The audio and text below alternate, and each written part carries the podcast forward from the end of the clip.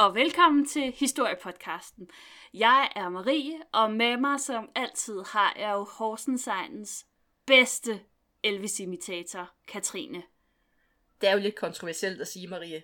Personligt, der synes jeg jo, Birgitte nede fra Smidegade, hun gør det bedre. Hun har lidt større det er en resonans. smagsag. Ja. ja, men det er, en, det er en smagsag. Altså, til gengæld har du et move med dine ben, som hun ikke har. Min hofte ikke gør. Præcis. Ja, præcis. Og apropos hofter. Apropos hofte, ja. What a segue. Nej, i den her uge, der skal vi tale om pirater, Katrine. Ja! Ja, men vi skal nemlig ikke snakke om hofter eller træben. Nå. Og det var, Åh, oh, du prøvede. Det var sådan det en var den godmorgen Danmark overlay, du lavede det her. ej, okay, det beklager jeg. Nej, øh, og vi, der er heller ikke nogen papegøjer, og der er heller ikke nogen, der kommer til at sige arr undervejs i afsnittet. Nej, fordi hvis I tror, at de største og vildeste pirater, det var typer som Captain Blackbeard, der sådan sejler rundt i Karibien og bare giver den gas, så tror om igen. Vi har nemlig en stærk contender et helt andet sted, og et helt andet køn. Uh, What? Ja. Og- Vi skal nemlig... Ja. Jeg skulle lige sige, det var jo Ja. nok den største pirat, der nogensinde har levet, og det var en kvinde. Dam, Jamen, det, dam, dam. det var det jo. Ja, det var det jo. Simpelthen. Vi skal tale om en kvinde ved navn Qingxi. Og, øh, og, og ved du hvad, selv, selvom du sagde, at jeg ikke må dementere, så gør jeg det altså alligevel. Øh, vi har faktisk fået hjælp til øh, kinesisk udtale. Tak, fru Sun. Øhm, men det er simpelthen for svært. Jeg tror, vi kommer til at myrde kinesisk endnu mere, øh, hvis vi forsøger at kaste os ud i korrekt kinesisk udtale. Så, Tal for øh, dig selv, Marie. Ja, men jeg ved det godt, men, men, men nu gør jeg det alligevel for os begge to. Øh, så, så nu, vi tager dem altså bare lidt, som vi læser de her. Jeg har sådan, så set man- det børneprogram med hende der, den lille pige, der går rundt med pandaen. Ni hao, panda. Så jeg ja. kan nok lidt mere, end du kan. Jamen, øh, du byder bare ind, så. Men så er det dig, der, for, det er dig, der, der fornærmer kineserne Igen. Så igen. Ja. det går nok. Men, men, men tilbage til, til sagen. Vi skal tale om Cheng Shi, som var en ung kinesisk kvinde, der kom til at herske over en af de største sørøverflåder nogensinde. Det er sejt. Hun var øh, altså hjernen bag et flydende kriminelt imperium, der var så magtfuldt, at selv ikke kejserens egen hær kunne stoppe hende. Uh, det, er lidt fedt. Det er super fedt. Men Marie, skal vi lige Ja. ringe med kontekstklokken? Ring, ring. Ding! Fordi, hvem var Cheng Shi? Det var Jeg så tror korrekt den rigtige... Nej, men jeg tror faktisk, den rigtige udtale, det var noget med Cheng Cheng Shi. Vil, vil du... Cheng Shi. Ej, kan du ikke lige sige det langsomt, Marie? Du skal ikke optage det. Marie, jeg, jeg er lige nødt til at høre det langsomt, før jeg kan gentage det. Cheng Shi. Okay, kan du lige sige det fem gange hurtigt efter hinanden, fordi så husker jeg bedre. Nej. Man ved meget lidt om hendes tidlige liv, men hun bliver formentlig født omkring 1775 i Guangdong-provinsen i det sydøstlige Kina, og hun bliver født med et helt andet navn faktisk. Øh, igen et navn, der er lidt svært at udtale, men det er noget i stil med Shi Gangshu. Og hun bliver nævnt første gang i de historiske kilder i 1801. Og det er måske ikke den bedste mention, fordi at her arbejder hun efter sine på et af Guangzhous øh, utallige flydende bordeller. Utrolig flot udtale, Katrine. Ja, gør. men, men det jeg i øvrigt hæfter mig ved, det er øhm, flydende bordel. Ja, fordi at det var sådan en speciality på de her egne. Fordi den kinesiske kejser, han var ikke sådan rigtig nede med prostitution på land. Så han kunne kun tolerere det, hvis det foregik til vands. Og det, det kan man jo af gode grunde gøre på en båd, det er lettest. Og, Det og, er det. Ja, og så var der også lige det, der arbejdede bare. Selvfølgelig skulle de betale skatter. Det er klart, altså med penge, så kommer man langt. Og måske det også siger lidt om Chingshis øh, sociale baggrund, at hun arbejdede som prostitueret. Både og. Fordi på det her tidspunkt i Kinas historie, der har vi Qing-dynastiet. Og det var en meget konservativ tid i, i Kinas historie, lad mig sige det på den måde. Og det sociale hierarki, det var virkelig strengt inddelt. Og øverst på den her pyramide, der sidder kejseren og embedsmændene, og derefter så kommer generalerne og adelen og arbejderne, og så kommer kunstnerne og bønderne, og allernederst, der var havde vi tjene, altså slaver og tjenestefolk og andet krat. Men uden at være sådan total ekspert på Kinas historie, så tænker jeg, at det nok er mest sandsynligt, at hun blev født ind i et af de to nederste samfundslag. Men, men hvorfor er det så, at hun egentlig bliver nævnt der i 1801? Fordi ifølge kilderne, der bliver hendes model angrebet og besat af pirater i 1801. Og det er her, at hun møder deres anfører, den store piratkaptajn, Shen Yi, som er leder af den røde flåde. Det lyder Og- næsten kommunistisk. Ja, det gør faktisk. Det er sjovt, fordi altså, det er jo... Det passer jo perfekt ind i, øh, i Kina, kan man sige. Der, er- de kan godt lide rødt i. Ja, Nå, videre. Øhm, overleveringerne, de er en lille smule uenige om, hvorvidt øh, det her forhold mellem Chengxi og Cheng Yi øh, var frivilligt eller ej. Men Cheng Yi, den her piratkaptajn, han vil i hvert fald giftes med den unge og efter sigende meget smukke kvinde. og her får vi den første indikation af, hvor badass hun i virkeligheden er. Fordi uanset om ægteskabet det er frivilligt eller ej, så fortsætter, altså så fremsætter hun en række betingelser, der skal opfyldes, før hun siger ja. Altså, hun er ikke typen, der bare kaster sig i armen Nej, på en mand. selv, selv hvis det er en piratkaptajn. Ej, En frygtindgydende, berygtet piratkaptajn. Ah, nej, nej, nej. Man har vel standarder. Vent lige et øjeblik. Og de krav, som, eller betingelser, som hun stiller, det er, at hun forlanger, at øh, hun og hendes kommende mand, de bliver ligestillet, sådan at piratflåden er lige så meget hendes, som den er hans. Smart. Og derudover forlanger hun også at få 50% af udbyttet fra piraternes plyndringer. Også ret smart. Og det er også nogle ret store krav at stille, vil jeg sige. Men Mm. Shang, han må have været en meget forelsket mand, fordi han går med på den. Og på den her måde, så gifter Shang-Chi sig ind i pirateriet. Meget smart. Hun Om- bliver en del af familieforetaget. Det er ligesom måden at gøre det på. Og hvilken verden det er, hun kommer ind i. Pirateri er stort i det sydlige Kina, og Chingyis røde flåde er berømt og berygtet.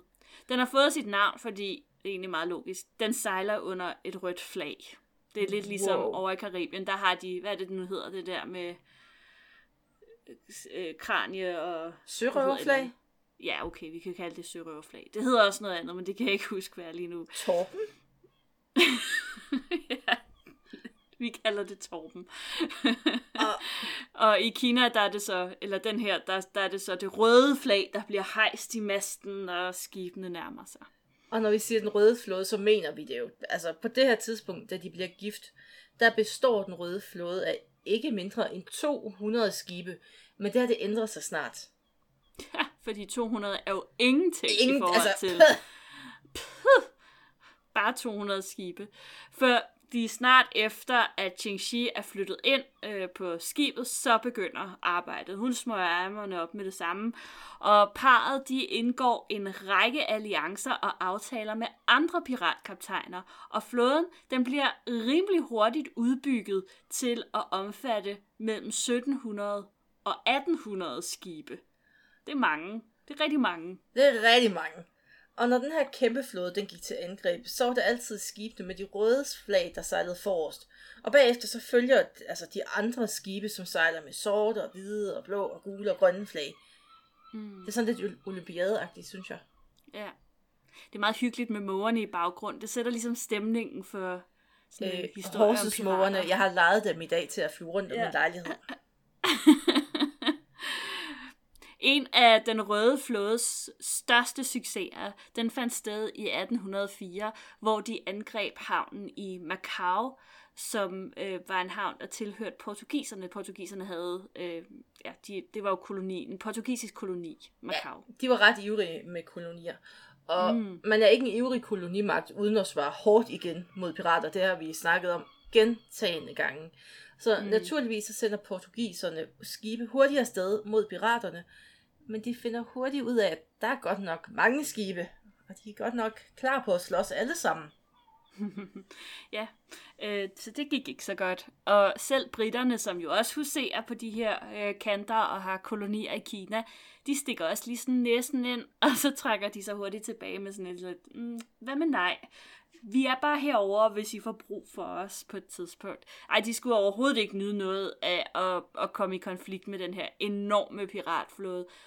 Øh, så altså det eneste, de ligesom tilbyder portugiserne, det er at eskortere nogle øh, skibe ud af havnen på sådan en fuldstændig fredelig øh, vis. Øh, og det måtte de åbenbart godt for, for de her pirater. Men i 1807, der dør Shang-Chi. Og ingen ved rigtig hvordan. Og nogen siger, at han bliver dræbt i Vietnam, og andre siger, at han omkommer i en orkan eller en tsunami. Men uanset hvad, så er resultatet, at Shang-Chi, hun nu står i en ret træls, sårbar situation, fordi at hun var jo kommet ind i den her piratflåde i kraft af sin mand, og hvad nu? Præcis. Selvom hun var super badass og vildt intelligent og en vanvittig dygtig strateg, så var Qingxi begrænset af én ting, og det var, at hun var kvinde. Ja, fordi i 1800-tallets Kina, der havde kvinder officielt intet at skulle have sagt. Altså, de kunne ikke eje jord, de kunne ikke eje ejendom, og de havde ikke altså, nogen vej til at få magt. Mm. Nej, og så længe kvinderne de boede derhjemme, så skulle de adlyde deres fædre. Øh, når de blev gift, så skulle de adlyde deres ægtemænd, og når de blev enker, eller hvis de blev enker, så skulle de adlyde deres sønner. Og det kommer jo også til udtryk i navnene. Ja, fordi kvindernes fødenavne, de kendes stort set ikke i de historiske kilder man refererer udelukkende til kvinder som ekses hustru, eller ekses datter, eller ekses mor, altså eksværende en eller anden mands person. Øh, eller som det er tilfældet med Cheng-Shi, som betyder Tsengs enke. Det er lidt det samme, når folk de refererer til dig som Katrines podcastpartner. Ja. Yeah. Det er sådan, du skal huske i de historiske kilder. og det var selvfølgelig også meget begrænset, hvad kvinderne de kunne arbejde med i Kina. Fordi elitens kvinder, de arbejdede kun derhjemme, de var professionelle husmødre, så at sige. Hmm. Ja, og det var jo også dem, øh, som i hvert fald i en periode øh, fik bundet fødderne op, de her såkaldte lotusfødder, den her fuldstændig groteske maltraktering af kvindefødder, som jo fandt sted, som havde været en tradition gennem mange hundrede år. Øh, og hvor at jo man synes, at de her bitte, bitte, bitte små fødder, det var simpelthen bare det mest fantastiske. Øh, men det betød jo også, at de kvinder, som fik bundet fødderne op, de kunne ikke særlig meget. De var jo faktisk invalide, mere eller mindre, kunne hverken stå eller gå, så de var jo ligesom også ret begrænset øh, i, hvad de rent faktisk kunne foretage sig. Det var kvinder fra de fattige lag dog ikke, fordi de kunne hjælpe til med markarbejde og fiskeri, eller de kunne blive prostitueret. Yay. Yay. og der har man brugt sine fødder. Hvilke, hvilke karrieremuligheder, der åbner sig for en fattig kvinde Studievejlederen sidder.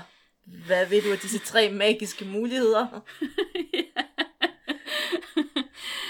Men for at sige det kort, altså kvinder var intet uden mænd, uanset hvor badass de var. Og det galt for fattige såvel som for de rige kvinder. Og det galt altså også for piratdronninger. Ja, fordi Shang Xi, hun var blevet enke, og det var bøvlet. Fordi hun har ingen far og ingen sønner, der kunne, du ved, tage sig af hende og være hendes væve. Og hendes mm. eneste mulighed for at blive ved magten, det var at blive gift igen. Og heldigvis, så vidste hun lige præcis, hvem den heldige brudgom skulle være. Det er godt allerede på forhånd at have valgt en. Ja. Og hende, ham, hun havde valgt, det var Chang Pao og han havde været næstkommanderende under Shang-Yi. Og han havde haft sådan et temmelig kompliceret forhold til sørøverkaptajnen. Ja, fordi altså, han var jo blevet taget til fange af piraterne af den røde flåde som 15-årig. Han var egentlig sådan en, en, en fiskerdreng.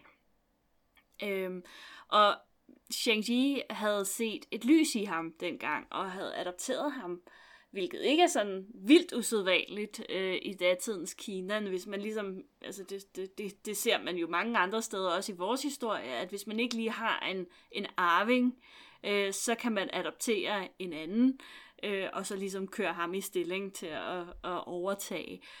Øh, til gengæld var det en anelse usædvanligt, så vidt jeg har kunnet læse mig frem til i hvert fald, at øh, Cheng Yi også havde et seksuelt forhold til ham her, Chang Pao. De var elskere. Ja, prøv at sige det mindre akavet. Men altså, det har bare været meget moderne på det her sørøverskib. Det kan man sige. Og jeg tænker umiddelbart, at efter at Sheng Yi er blevet gift, så har der været nogle lidt akavede familiemiddage ombord på det skib der. Nej. Det kommer an på, hvor åben man er. Jul, måske. Ja, jamen, det kan være.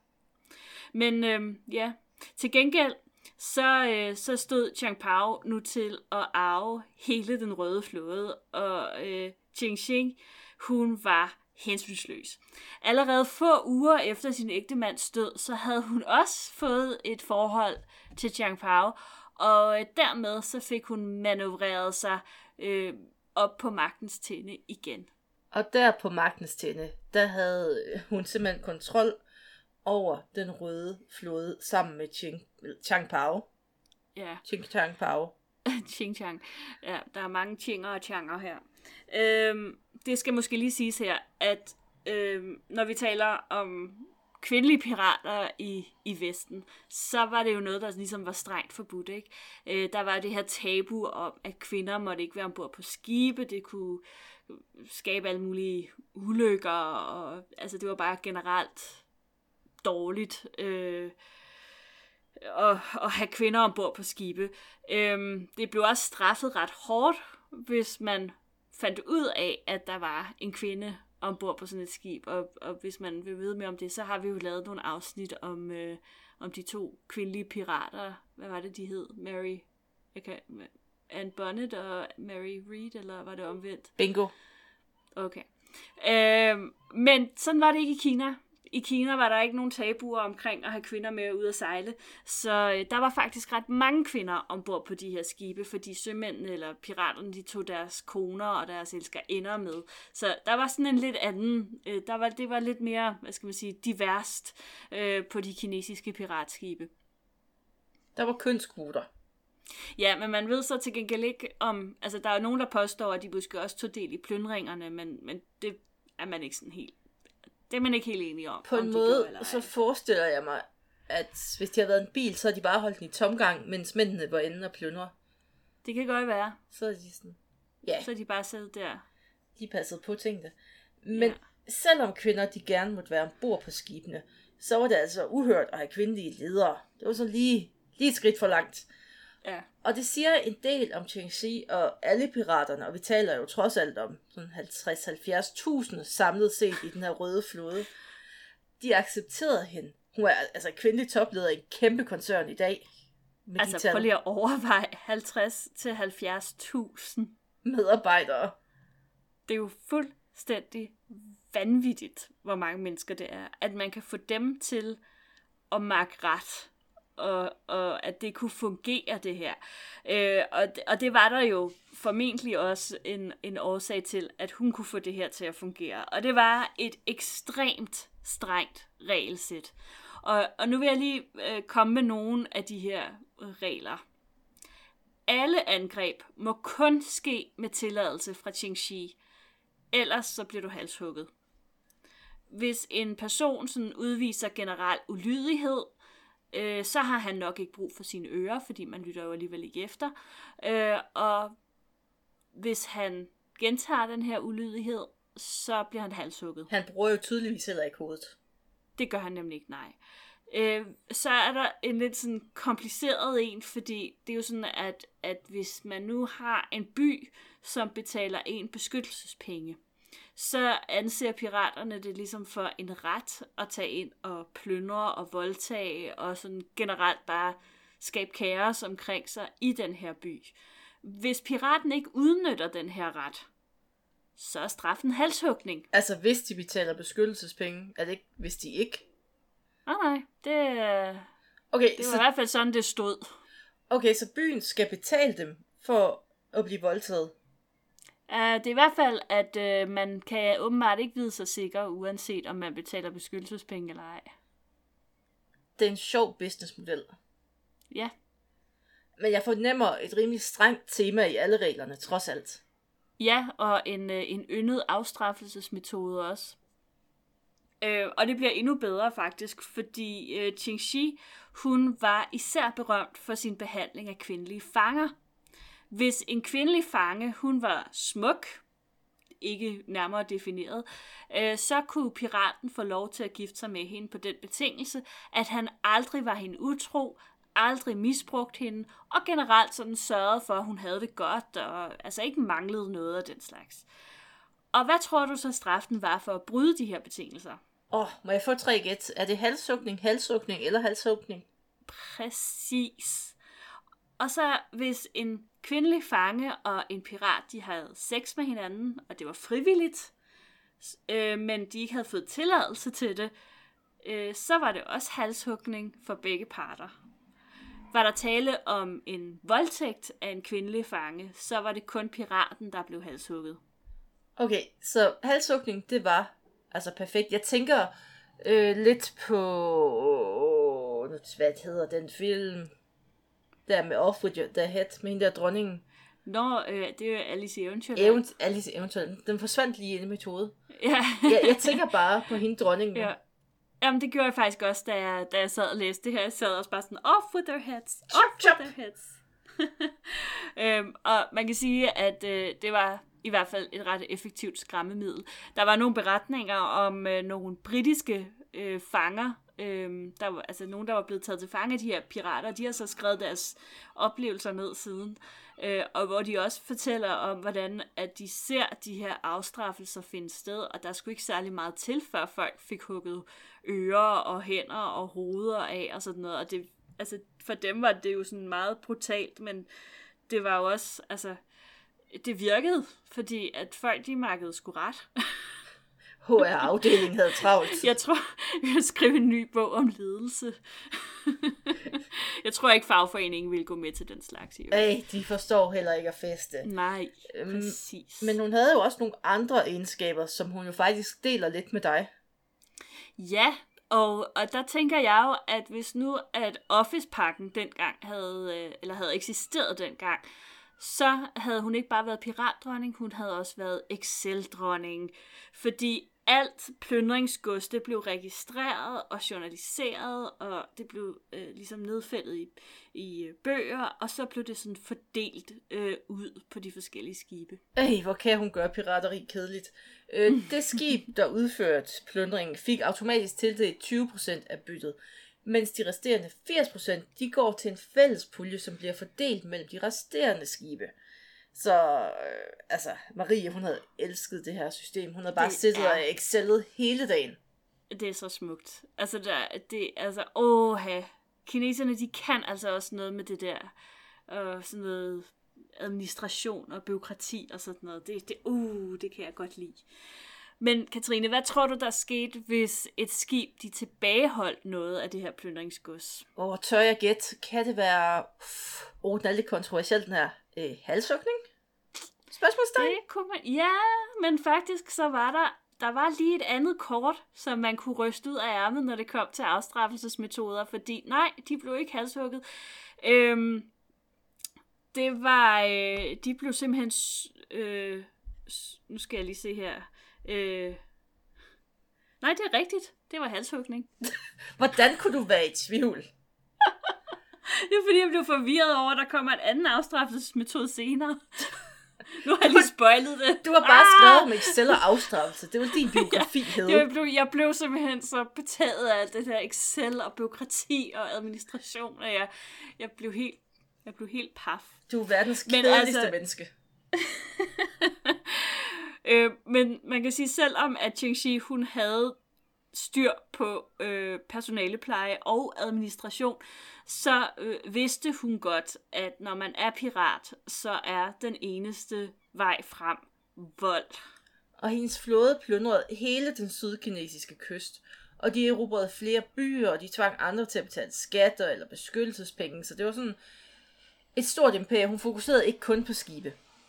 Nej, og faktisk så øh, gik hun også efter, øh, altså hun styrede også handelsruterne og, øh, og fiskesteder og sådan noget. Hun, hun, var, hun havde nogle meget brede interesser, og, og hvis der ikke var flere kystbyer og plyndre øh, heller, det kunne godt være, at der lige var en periode, hvor der var nogle af dem, der skulle komme sig lidt, før de kunne plyndre os igen. Modnes, øhm, modnes. Man plukker skulle, frugten igen. Præcis, de skulle modnes. Øhm, så tog de nogle lidt mindre både, og så sejlede de op af floderne, øh, til de landsbyer, der ligesom lå langs med floderne, og så plyndrede de jo dem. Og byerne, de fik øh, et valg, betal eller dø. Og det var jo en uhyre effektiv måde at samle en formue på. Ja, men vi skal jo heller ikke tage fejl, fordi at selvom Xingxi, hun havde et nært forhold til halssugning og vold generelt, så var hun jo også lynende skarp og snedig og viljestærk. Og det er det, der sådan til sammen, hvis man putter alle de her ting i en gryde, skaber en rigtig magtfuld leder. Ja, men alting har en ende, også for verdens største piratdronning. Ja, fordi at alt den her haven og plyndring, det begynder ærligt talt at gøre kejseren lidt nervøs. Det er lidt træls, hvis man tror, man har voldsmonopolet i et land, og der lige pludselig er en styrke på sådan 50-70.000, der begynder sådan at prikke lidt til det der. Så, mm, og sådan geografisk set, så er det jo også cirka halvdelen af hans kejserige, der jo mere eller mindre bliver styret af den her dame på en båd. Det er bare ikke særlig fedt, når man er enerådig kejser i Kina. Det ser ikke så godt ud, altså. Nej, så kejseren, han er jo nødt til at gøre noget. Så han sender sin flåde afsted mod Qingxi, og han fejler kæmpe stort fordi øh, Qingxi slår ham jo uden problemer.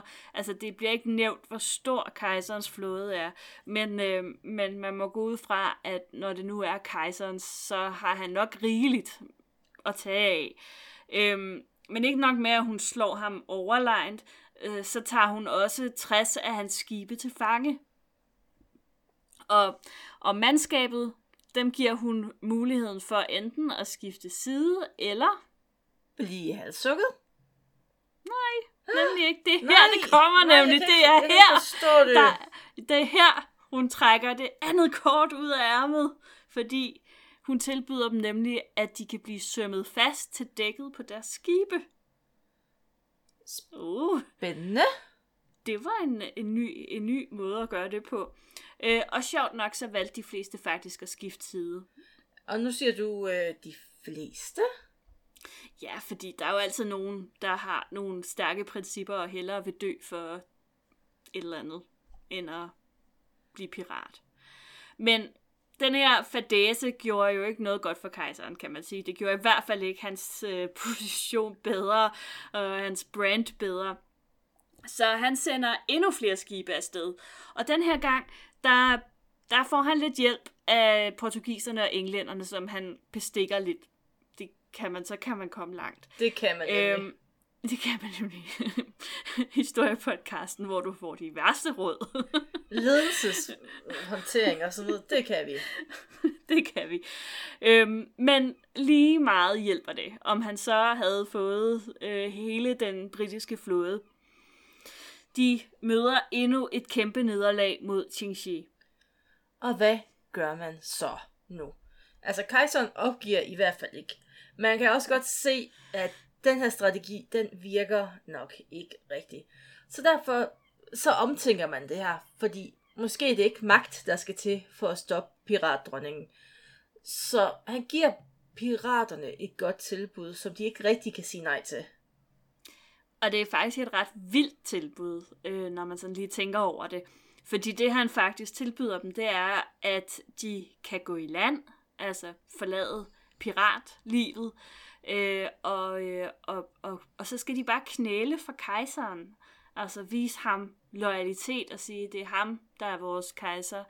Øh, og så kan de sådan set få lov til at vende tilbage til et civilt liv. Helt uden ude, straf. Ja, helt uden at blive halshugget.